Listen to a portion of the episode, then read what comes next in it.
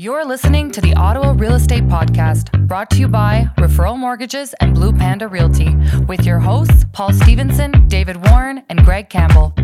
Let's see what's going on in the world of real estate in our nation's capital.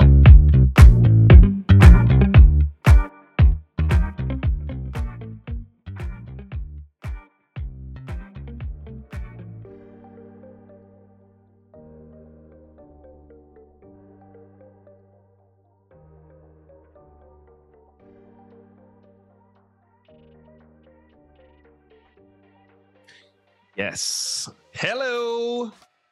Hello. Hello. Hello. Hello. Hello. Hello. It's the Ottawa Real Estate Podcast. Didn't know how long I was going to go there. Uh, my name is Paul Stevenson. I'm here with only David Warren today. We'll explain why shortly. David, how are you? I'm doing well, thanks. I'm doing well. Happy Thanksgiving. Happy Thanksgiving, sir. We're uh we're grinding on Thanksgiving Monday. Yeah, I like that sweater. I didn't. I didn't actually see the logo until just now. But uh, Oh, tough, tough out season. of the- they might have not made the playoffs, but you still got a wrap. You know. Yeah, yeah.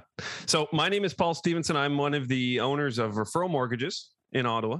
Uh, I'm also a mortgage agent, and uh, David Warren is my business partner. He is uh, also an owner at Referral Mortgages and a mortgage agent. And uh, for our listeners, typically Greg Campbell is with us. He's a partner at Blue Panda Realty and uh, an expert realtor. Greg, um, well, let's put it this way: we had uh, we had a few comments last week, and we decided that uh, Greg's days were numbered at Torep. Uh, He's been, We had- been talking. He's been talking too much. those He's loose got- lips he's got, uh, they're sinking too many ships. we, uh, we had someone uh, comment say that Greg doesn't stop talking. He ends almost every sentence with but, and, or um. Period. That was their whole comment. So we read that and we just said, you know what, Greg, you're uh, you're done, bud. You're done. Uh, no, but in all honesty, Greg, uh, Greg, we uh, Greg's uh, a little under the weather, so we're wishing him a speedy recovery. He'll be back next week, and um, it's just us. But uh, before we get into it, I just want to give a quick shout out to North Northbrew, northbrew.ca. If you go to northbrew.ca, they are a great coffee sponsor. Uh, you can get 20% off of your coffee orders. That's 2020. Just use the promo code podcast and you'll get 20% off your coffee order. Not first, all coffee orders. Speaking of coffee, I need it today. I don't know about you, David, but I've consumed enough turkey to uh, kill a small horse over the last couple days, and I'm still going. I got a few more leftovers in the fridge, and I'm not going to slow down. Something tells you the beef man can pack on a couple Oh, yeah. pounds of turkey. It's turned to Turkey Man. Last couple days, turkey tacos, turkey sandwiches, just turkey, just eating it out of the bag. I guess it's funny. We used to do we yes, it is a bag. Paul's an endless pit. Paul's an endless pit of Yeah. eating. No, I love it. I love eating. We um um yeah, we usually we used to hand out Tupperware containers, but then our family grew to a abnormal size um, of humans. So now there's too much like you'd have to basically invest in a Tupperware. You'd have to have a what do you call those? Like a You need, to, Tupperware you need to own Tupperware. You need to own the Yeah. company. The Stevensons should be owning just Yeah. Tupperware. Stevensonware. So we uh Yeah. we just we do it in big large freezer bags now. So I just have a freezer bag of turkey in my fridge and it's fantastic. Halloween for adults. That'll be gone. Um That's not lasting much past 6 p.m. today. no, what did you get up to though? What was your uh what was your weekend like? uh, good. Went uh, went up to the cottage Friday. Got up around 7 p.m. six seven. Um, hadn't been up in about five weeks or so, and kind of the uh, so it was nice, nice dry. The colors were beautiful up there. So Mm. was there uh, there till yesterday. Had uh, couple of friends were up Saturday. Did a little friend small friendsgiving uh, up there, Mhm, which is mhm, great. mhm. Kind of uh, you know everyone baking some pies, doing the the uh, the turkey, the whole nine. So it was Mhm, uh, mhm, a good time. Uh, and then yeah, back yesterday, trying to do a little work today, and uh, but mostly try and catch up on a lot of stuff around the house that you know we've we moved, we powered through a bunch of stuff, and then our dogs got sprayed by skunks, and that left our house in disarray as we're trying to air out pillows, mattresses, order steam cleaners, and uh, that whole So what's the new what's the newest what's the newest remedy for skunks on dogs? Is it still tomato juice? Is that the uh, No, it's like so for washing them, we had we had them shaved, but it's like a peroxide Dawn, like this paste concoction, Mhm. um, which works pretty well. But but we weren't home when they did get sprayed. Um, Mm. They were being looked after by somebody else, and uh, and so our mattresses, our couches, our brand new couch, everything got uh, rolled around with fresh fresh skunk spray. So we uh, yeah had had to have the dog shave. We've been airing out the entire house, the cushions, ordered a carpet cleaner. I just had duvets to get dry clean. Uh, just a disaster. It's been a week and a half, and it's still not. Uh, we're we're still not out of the woods, but uh, anyways, it's all good. It's there. That's a good point. I'm just realizing as you say this that we're October, uh, we're almost mid October. Winter's coming quickly. Um, I still need to insulate a few things, and uh, there's some stuff I need to do before the winter, which still feels like it's months away, but it's you know weeks at this point. So, I'm gonna make a few notes to myself here.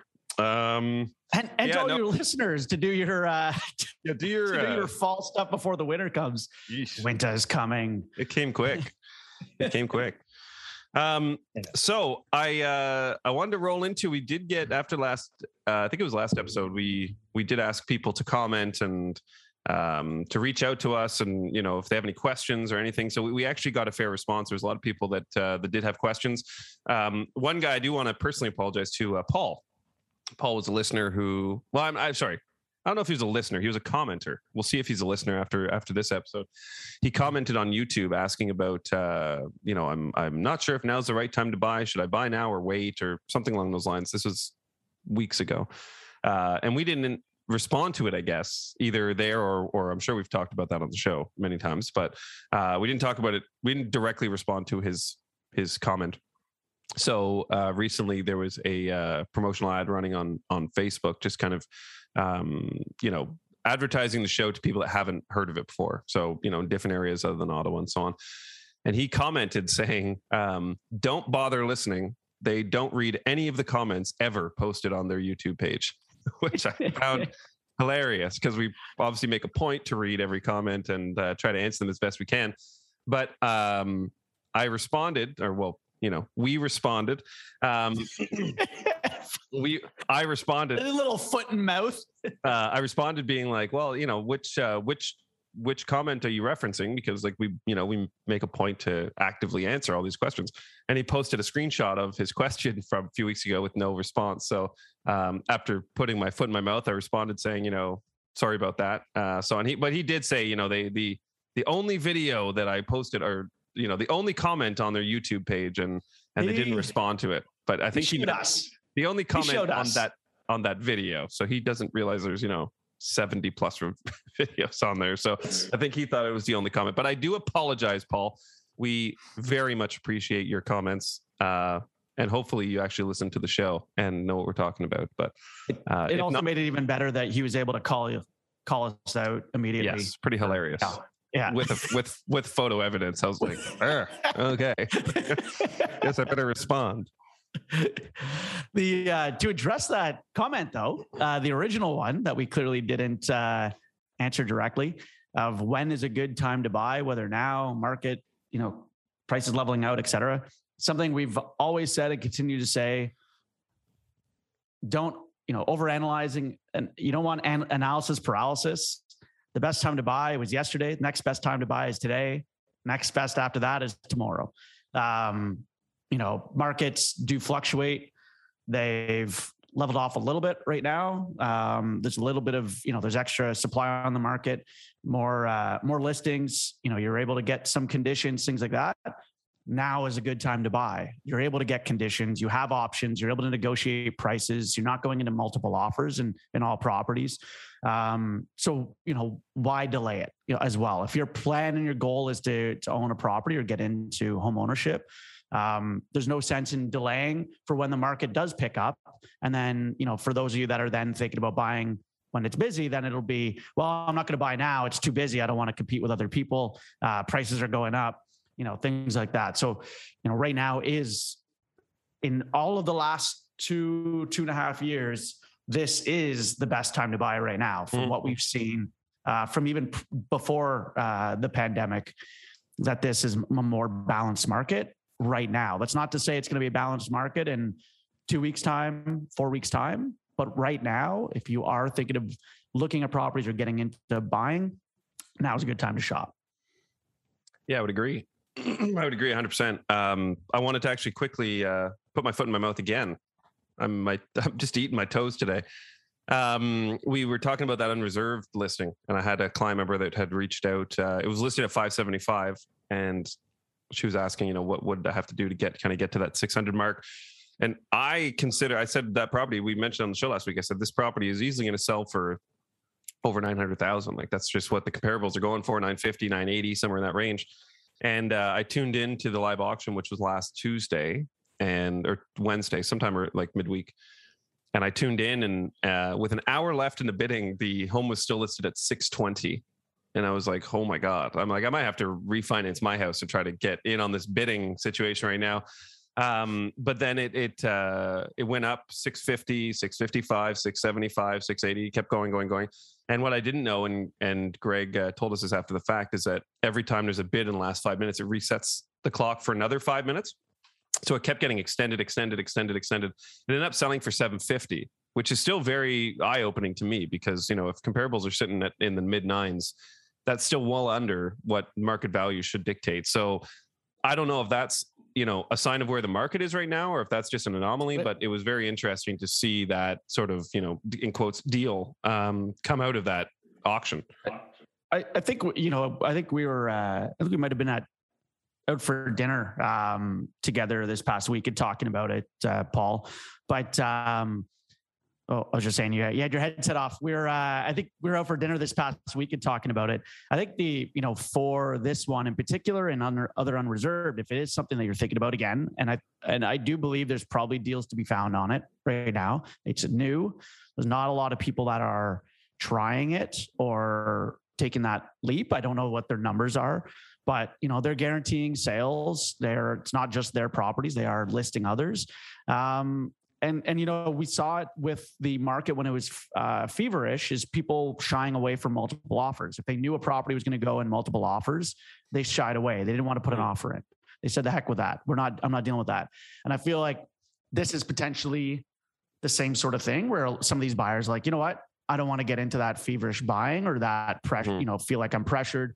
And so they're shying away but those that are willing to go in it's less eyes you know on on that property or people will not less necessarily less eyes but less people willing to actually bid on it mm-hmm. um, because they're also not sure the process their realtor maybe hasn't dealt with it before or know the process things like that that maybe shies them away and so i think in the next in the first few there might be like this one um, clearly you know some some still good deals especially as the market's kind of leveled out a bit yeah, I was in. I wish Greg was here to actually comment on that because I'm. I'd be interested to know because you know Greg was saying that there was a lot of agents that were not overly thrilled about the platform itself. And I just wonder if conversations are being had where realtors are actually dissuading their clients from bidding on these sorts of properties just to, mm-hmm. you know, to not support the platform. You know what I mean? So I'm not saying I know Greg isn't doing that because uh, we've talked to him about his clients actually discussing these with him, but I just wonder if that also is impacting the amount of people that are going in on these. Or I'd be interested to know what the conversations at least in the kind of yeah. internal community of realtors is with these sorts of properties for sure i mean it's i think it goes with any industry that anything new that's disruptive and whether this is long standing or has legs to it um, going forward and it is only in ottawa right now um, i think that there will be people that you know are there are realtors that are going to be afraid of it, not like it, and you know I've seen that by the comments on their their posts, like you know within the Ottawa Citizen and things like that uh, online. There's a ton of posts by very reputable uh, realtors that I've been very surprised at. You know, very argumentative about it. Um, but people are afraid of disruption. Anything that's going to disrupt the industry that you're within and, and how you operate, it becomes you know people get afraid of that.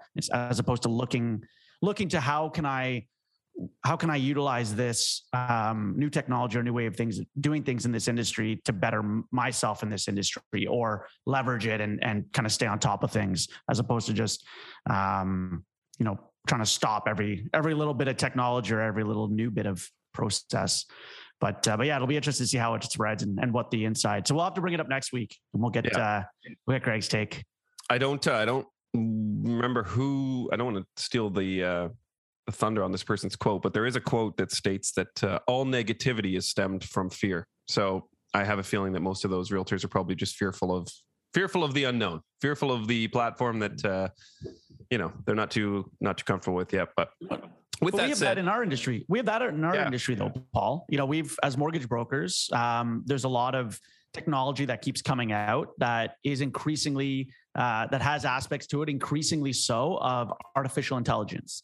Um, so AI analyzing an application, you know, kind of making recommendations or knowing what documents are going to be needed, things like that, and these this progression of of this. And there are, you know, it's certainly more common in the U.S. right now. There isn't, you know, there's one bank in particular in Canada that has uh, an app front end app for clients. That has you know more ai built in but there's a lot of mortgage agents and colleagues of ours that are afraid or or um, Hesitant.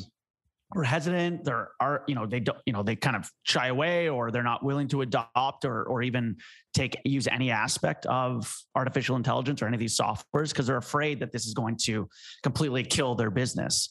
Um, and i think it's something where you're not going to be able to stop these types of technologies and these innovative ideas it's really just taking you know learning how that technology or that new way of doing things can help your business and adapting your business to it. And whether that be pivoting to a new niche or leverage you know i think that's something that you know has always been there from the day of time whether it was on uh, you know from the industrialization or or you know through the technology age like we are in but just uh, don't don't be the blockbuster. You know, you got to uh, you can't dig your heels in. You gotta you Yeah, gotta you gotta yeah. go with the flow. You know, don't be the No, blockbuster. exactly. yeah Um, so I did want to read. I got an email actually after one of our last shows from uh, one of our listeners overseas. He's living in China, uh, and he had some questions regarding. Well, I'll just read it, and we can we can touch on it because I thought it was really nice for him to reach out. So it says, "Greetings, Paul A. All. Uh, maybe you can read and answer this during the next podcast. I listen to the podcast every week and have been since the start. Thank you, Chris, uh, for your fellowship.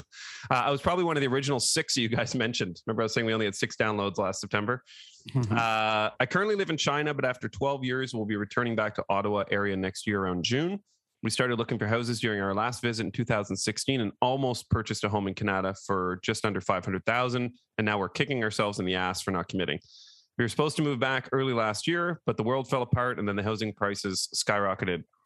He said, You don't by any chance have a time machine, do you? I don't, but talk to Mr. Campbell. He very well might. Uh, he's a bit more of a wizard than I am. Uh, we honestly don't know what to do. We don't know if we should try to buy while we're living abroad, which seems like way too much work. I'm a Canadian citizen, but my wife isn't. Or should we just wait until next summer to start shopping again? People have been telling me to simply rent a place for a year to readjust to the area and then look for something while renting. Watching these housing prices rise is excruciating. When is the bleeding going to stop? Keep up the good work of the podcast. P.S. I like the banter at the beginning. Well, appreciate uh, appreciate Chris's uh, listening from from China, which we apparently this week we are actually ranking in China. You know, he's Yeah. not the only one in China listening to us.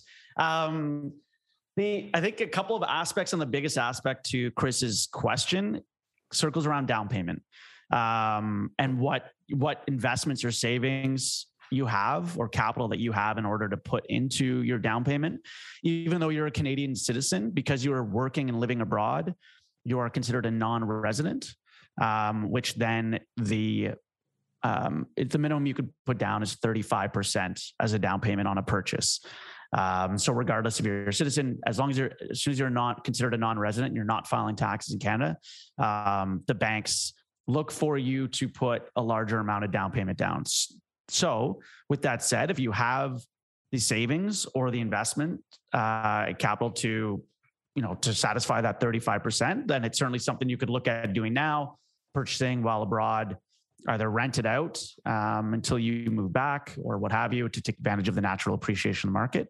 Alternatively if that's not the case then you have to wait until you come back and you have employment here um, working locally and then being able to put as little as 5% down um, that's you know really kind of it really comes down to what your down payment and and you know kind of really i think the down payment is the biggest aspect in my in my mind I don't know if you have anything to add to that paul No, I mean it's a very good point. I mean, there's a, there's a few um, few pieces of information, like you mentioned, that we kind of have to have in order to properly advise on options. But as far as timing, um, yeah, I mean, I think you said it. I think you hit the nail on the head there, Dave. I mean, there's if you, if they're able to come back prior to that, which is probably going to be very challenging, and I mean, China's not exactly uh, Toronto uh, as far as like proximity. So you know, I would say you know it's it's worthwhile keeping an eye on the market. But uh, my opinion if you're if you're coming back next June,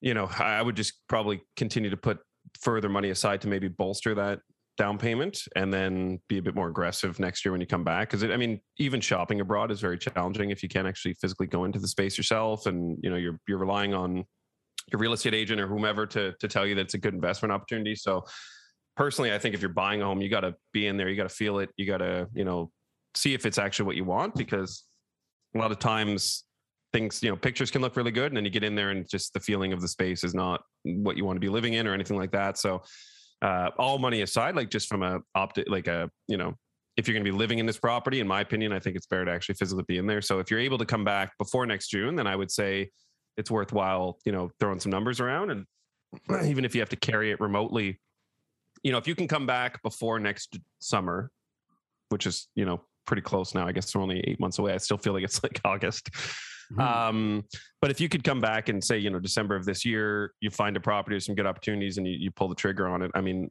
I think that wouldn't be a bad idea to just even carry it for that six months on your own abroad so that you can have something ready to kind of turn key when you come back. But otherwise, again, like to me, if you're buying a place to live in, you gotta you gotta physically be in there and feel it and you know walk around the property and actually be you know present for that decision but that's me personally. I don't. That's not. I know some people can buy.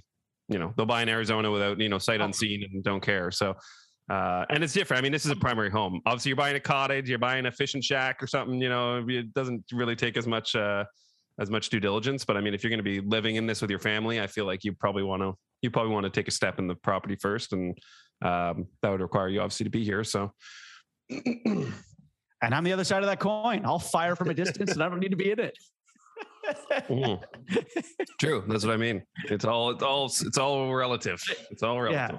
Yeah. Yeah. No, the I think so something for for those listeners that would be overseas um, you know aside from obviously you know seeing it and physically being able to to be in it and see whether it fits for your space something that's overlooked by people or or that they're unaware of um, your residency status, your working status um, comes into play with regards to down payment and who you're working with as well or working for um, and which country. So if you're working in the US, uh, it's you can get away with lesser down payment than if you're working um, in China uh, or Europe or what have you, or Australia, things like that. Um, you know, so there's that aspect if you're a non-resident, you're a Canadian citizen, non-resident, if or if you are in the process of moving abroad uh, to anywhere else, I would say um, you know certainly keep any of your credit cards, lines of credit active and open to help continue keeping your Canadian credit alive. Mm-hmm. Uh, otherwise, from a qualifying standpoint, what we do on the mortgage side is we'll look for alternative ways of qualifying your credit. So, um, you know, we'll look for an international credit bureau We'll look for 12 months bank statements showing regular payments of to a credit card overseas or to a regular utility bill, things like that.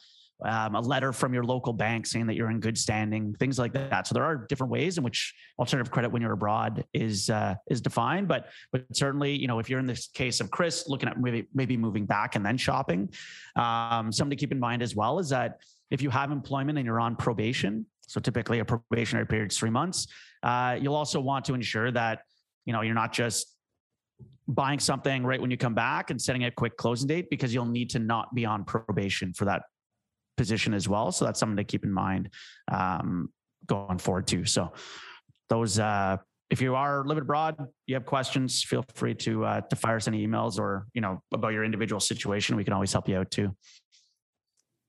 Yeah, that's great. Uh, great advice, David. Um, we have another comment here uh, touching on the investing side of things because I think you know we often both on and offline just in our in our industry we get asked often about investment properties. You know what a lot of people now, especially with the lens that's been uh, kind of shone on the industry over the last couple years, a lot of people are now thinking, well, I I I love my home. But if I sell this one, well, then I got to buy another one. So a lot of people are thinking, well, I want to keep my primary home, but I want to kind of invest in something else while the market continues to go up. So we had a, we had actually had a comment on uh, an episode a couple weeks ago from uh, Wiggity Whack 69 that says, uh, let's get some discussions going around multifamily investing in Ottawa. Why is it lucrative? Interest rates, loan approval requirements, competition versus single family units, maybe a comparison in the Toronto multifamily market, et cetera. So maybe we'll just start at the beginning, but um, I know Dave, you're uh, you're you know we talk about this often as far as investment strategies and and multi-unit stuff. So maybe you can just uh, explain to people like the difference in qualifying for say you know four units and under, you know five plus, et cetera, just for that uh, mm-hmm. for that comment specifically. For sure. So um, multi-residential um, properties, there's two different kind of classifications. You got four units and under is considered on it'll be financed through your traditional bank as a residential rental mortgage. Um, this is looking at the rental income that that property is generating to help offset some of those expenses. Uh, but when there's not enough rental income, that's when it's also being qualified based on that borrower's uh, income, their own liabilities, their own expenses, all of that. So that all comes into play when qualifying for a rental property up to four units. When you're five units and up, uh, this is when you're getting into true multi-residential uh, uh, divisions and, and type of asset class. Uh, when you're five units and up, it's a different department. It's more actually a commercial department that you're qualifying, and it's based on the property itself. So you could have a property that is six units. You could have it, you know, could be a million dollars is what the seller wants for it, and you could have a purchase agreement for a million dollars. Um, that's not necessarily what your down payment is going to be based on. Four units and under, it's 20% is the absolute minimum. Um, and whatever the purchase price is, it's based on 20% of that. On the five units and up, it's looking at you can have them you can have the purchase price as a million, but maybe it's net income, so gross rents minus expenses gives you your net income. Um, isn't enough to service uh, a mortgage on it as if you were financing it at a million dollars as a purchase price. Maybe that rental, the the what it can cover because they look at truly just the asset itself and what revenue it generates and what capacity it has to carry the expenses and liabilities of that property alone. Um, the banks look for a minimum, what's called debt coverage ratio or amount that that rent will cover to the debt. So typically it's 10% higher than what the expenses are. So, or, or what's considered a 1.1 DCR. Um, so they'll look at the rental income. They'll apply, you know, what that uh, that net income can cover for that uh, for that mortgage and, and those expenses. And sometimes that isn't going to be that million dollars. They might say, oh, well, this, the rents it's generating can only carry a mortgage based on 700,000. Well, or that you know based on you know its numbers it's valuing the property at 800 and you're now your down payment is going to be based on that 800 but you have a purchase agreement signed for a million. So it'll you could put as little as 15% down when insured through CMHC on multi-residential but it would be 15% of that 800,000 if you have a purchase agreement signed for a million you're having to come up with that delta that difference between the 800 and the million. So it's looking at the asset first um, and and your personal debts your personal rentals um, primary home all of that is really secondary. They really want to know and what they look at for qualifying is the property itself uh, that multi-residential what income it's generating where it's located what its expenses are what its net operating income is and that's how it's determining value and that's how it's determining what loan is going to be um, lent on that property. So i you know for most you know, yes, there is um, from a competition standpoint, there's more competition in that four units and under because that's um, more of a straightforward financing and kind of in your residential realm, residential rates for you know rental rates, things like that. Five units and up, you're typically in the higher price point. A little more complicated from a financing and all and whatnot. There's still ha- there's still strong competition in those in that market, but there mm-hmm. definitely isn't as much as in that four unit under. But it's really just getting to understand um, you know how properties are valued and how they're financed um, in order to kind of wrap your head around that five unit and up realm. And I know people. The next question is going to be, well, what are what are interest rates like, David? If I'm putting 35 percent down, what what would I be looking at if I bought a six the, unit? so on it, so it really fluctuates. So fixed rates, um, so rates on multi-residential and rates in general on fixed rates are tied to a bond, Canadian mortgage bond or CM CMB. It's a publicly traded bond. Um, as bond prices rise, so do your fixed rates. As they drop, your fixed rates drop as well. It's there. It's a spread tied to the to the bond. Um, commercial or multi-residential, five unit and up, the interest rate you get is going to change dependent on uh, whether it's insured. So if it's going through CMHC or not, just like on the residential side, but if it's insured or conventional, what size the loan amount is. So the higher the loan amount, the less your rate is going to be. Um, it's also going to, you know, there's going to be other factors as well. You know, down payment amount, location. If you're more rural as opposed to the city, um, there's no real clear cut. It's not like a straightforward you know, rates are 2.19. That's what you're getting on your multi-res of, you know, 2.19. That's not how it is. Sometimes the rates are less because maybe that loan amount is 5 million, 10 million, 15 million, um, 100 million. The rate, the interest rate isn't, is going to fluctuate and change based on different buckets of that loan amount. Um, the lender is going through similar, you know, basically the same underwriting principles and the same amount of time to set up that deal on a 10 million versus a 1 million. Um, so, you know, they'd rather take on those larger loan amounts for a single asset. Um, they're, you know, low risk in the sense that, you know, there's multiple units to offset if there's vacancies and things like that. Property managers, you know, professional property management companies are in place, all of that. And so they will, it'll be a lower rate at a higher loan amount as well. So there's a lot of factors that come into play on the four unit under. It, you know, it's a straightforward rental, your regular rental rate. So, you know, I think right now, um, you know, you're in the on a very five year variable rate, you're in that one 1.5, 1.55 kind of range right now on a five year variable. But uh, the multi res, it's much different. Yeah, it's uh, it's interesting this past week that fixed rates have gone up again and variable rates have gone down again. So there's actually an even bigger spread now, almost over one percent for uh, for fixed versus variable, at least on the residential side of things.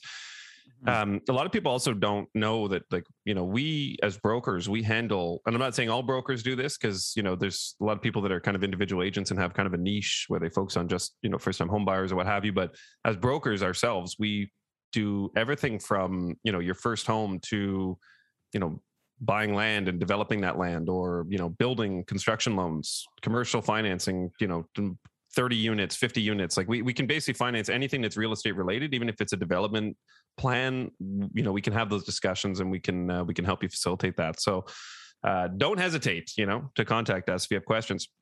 One thing i wanted to touch on too as far as investment for people that are starting out. So if you don't actually own a home currently another good way to kind of build that uh, that investment right into your purchase is to buy either you know a, a less than five units but buying a, a duplex a triplex a fourplex living in one of the units and renting out the other three because then you're you know you're kind of getting your your primary home yourself but then you also have that um, you know residual kind of uh, income coming from the other units. And also it's worth noting that if you buy a duplex if you buy a duplex and you live in one of the units you still only need to put a minimum down payment of 5% so it's not like you need to come up with that 20 or 35% you can still put 5% down. If you buy a triplex or fourplex it bumps up to 10% but I mean, that's still, you know, if you're going to put down 10% and now you have three people paying basically, you know, once you have a fourplex, you can essentially have the rent covering the cost of the mortgage. So if you buy a fourplex, once you get that 10% in, you're almost mortgage free as far as your monthly payment because those other rental incomes, you know, if you're picking a thousand from each of your units on a, you know, $700,000 mortgage, that's that 3000 is essentially paying, you know, obviously there's expenses and so on, but as far as the mortgage payment, you know, you can essentially have those other units covering your the, cost of your um, your loans. So there's lots of good options like that too. So if you are new getting into the market and that's something that you're interested in, if you're interested in the kind of that investment side, you can kind of hit the ground running with with that sort of strategy as well. And we can you know we can discuss and dive that dive deeper into that if you wanted to reach out and we can uh, we can walk you through that process. But anything else, Dave, to touch on from the investing side? I know we could probably have an hour hour and a half long episode on investing. So for the sake of our listeners. No, for uh, for the sake of time, I uh, yeah, I think that's a good kind of short summary. Um, I think one one thing that you touched on, Paul, of, of living in one of the units as well, and and you know buying a multi unit. if you're a first time home buyer, you don't own, like Paul said, and but you have the plans or want to own rental properties or investment properties, certainly as Paul said, getting a multi-unit where you can live in one unit, rent out the others, you're going to it's the power of leverage. Anything in, in, in real estate investing is about is about the power of leverage. It's not, you know, you're not working and saving up that 20% down, going and buying that one property, starting over again, saving that 20% down, buying mm-hmm. another property. Most for investors, they're leveraging their existing portfolio. Um, so in this case, getting your first home where it's a multi-unit, or maybe it's a bungalow and you're adding a, a, a, an SDU or a secondary dwelling unit in the basement and converting it into a duplex. You're increasing the value dramatically. You have, like Paul said, that additional rent to offset um, that property, but then you're refinancing, pulling out that equity because you've bumped the value and now buying a rental, buying another property. Um, and that's kind of what most investors do is, you know, when starting out is, is getting into a property, getting a rental, um, you know, maybe they've saved up that 20%, you know, for the first time, but then getting a property, increasing rents. So turning over maybe the unit, doing some updates, you know, maybe it's a, you know, property that needs some updating, updates, get higher rents, bump the value that way, refinance, you know, get it reappraised, refinance, pull that equity out to then leverage to buy another property, rinse and repeat. Um, so you're really only saving that initial 20% down as opposed to 20% each each property that you go through. And that's really what most investors are doing. Anyone that you talk to that has multiple rental properties, it's um, you know 9.9 times out of 10 they haven't saved up the down payment from after tax dollars to then go and buy one rental save up after tax dollars to then go buy another rental. um, mm-hmm. they're pulling the equity out just tax free leveraging that equity letting the market build that value for them um, but like you said paul we could definitely have a, uh, a 10 hour a 10 hour uh, tore up special on just uh, investing alone, but but maybe we'll break it out. And I know there'll be a lot of questions that come from uh, the show to possibly uh, elaborate on things. So please fire questions, and, and we'll kind of take those snippets and and you know condense it down from ten hours into multiple uh, yeah multiple five minute bites.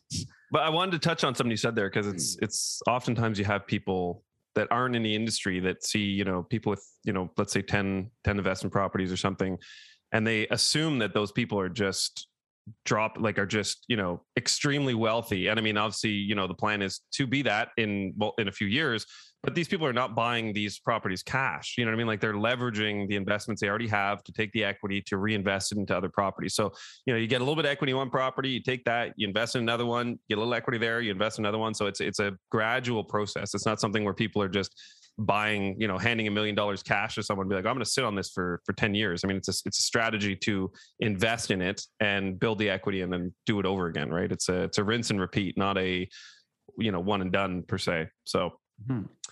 um, all right, should we slide in the mood boost, David? Let's do it. Let's do it. we're missing our uh, minute to win it uh, listing here, unfortunately today, but it'll be back next week. Uh, so I got three today. First one, number one. Hmm. What happens when the butcher laughs too hard. He collapses. Wow. He collapses. Collapse. Wow. Number wow. two. Number two. What did one campfire say to the other? Let's go out one of these days. Wow.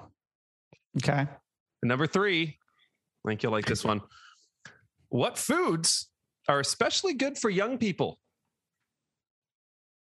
The proteins. The proteins. Oh. All right. All right. Steven, Steven, what are your thoughts on those? I'm like a I'm calling Actually, I'm gonna, a 0.5. I'm like a I'm, 0.5 out of three, I think, on uh I'm gonna I'm gonna add one. We actually Please had uh, Please one, do. Of our, one of our new agents actually sent us one by email yesterday. Um, what sound, very uh, Thanksgiving related, what sound does a turkey's phone make? Wing wing. Hey, so that one, that one, that one brings you up to one and a half out of four. All right. Say, uh, yeah, yeah, very, uh, well, Thank you, everyone, for uh, putting up with David and I for the last I don't even know how long. And uh, we just want to say thanks again to North Brew, our coffee sponsor. northbrew.ca. If you go to northbrew.ca and use the promo code podcast, they'll give you 20% off all of your coffee orders. And uh, to all our listeners, thank you as always. Uh, we look forward to uh, your comments and your uh, suggestions on future episodes. Otherwise, we will be back next week. Make, As make sure you uh, make sure you like, subscribe, share. Now help help get those numbers up. Yeah, We appreciate you all. we appreciate you all. Have a great week, everyone. We'll see you next time. Adeuces. The Ottawa Real Estate Podcast is brought to you by Referral Mortgages, Blue Panda Realty, and Stephen Hopkins Video. Thanks for tuning in, and please remember to like, comment, share, and most importantly, subscribe. We'd love to hear from you.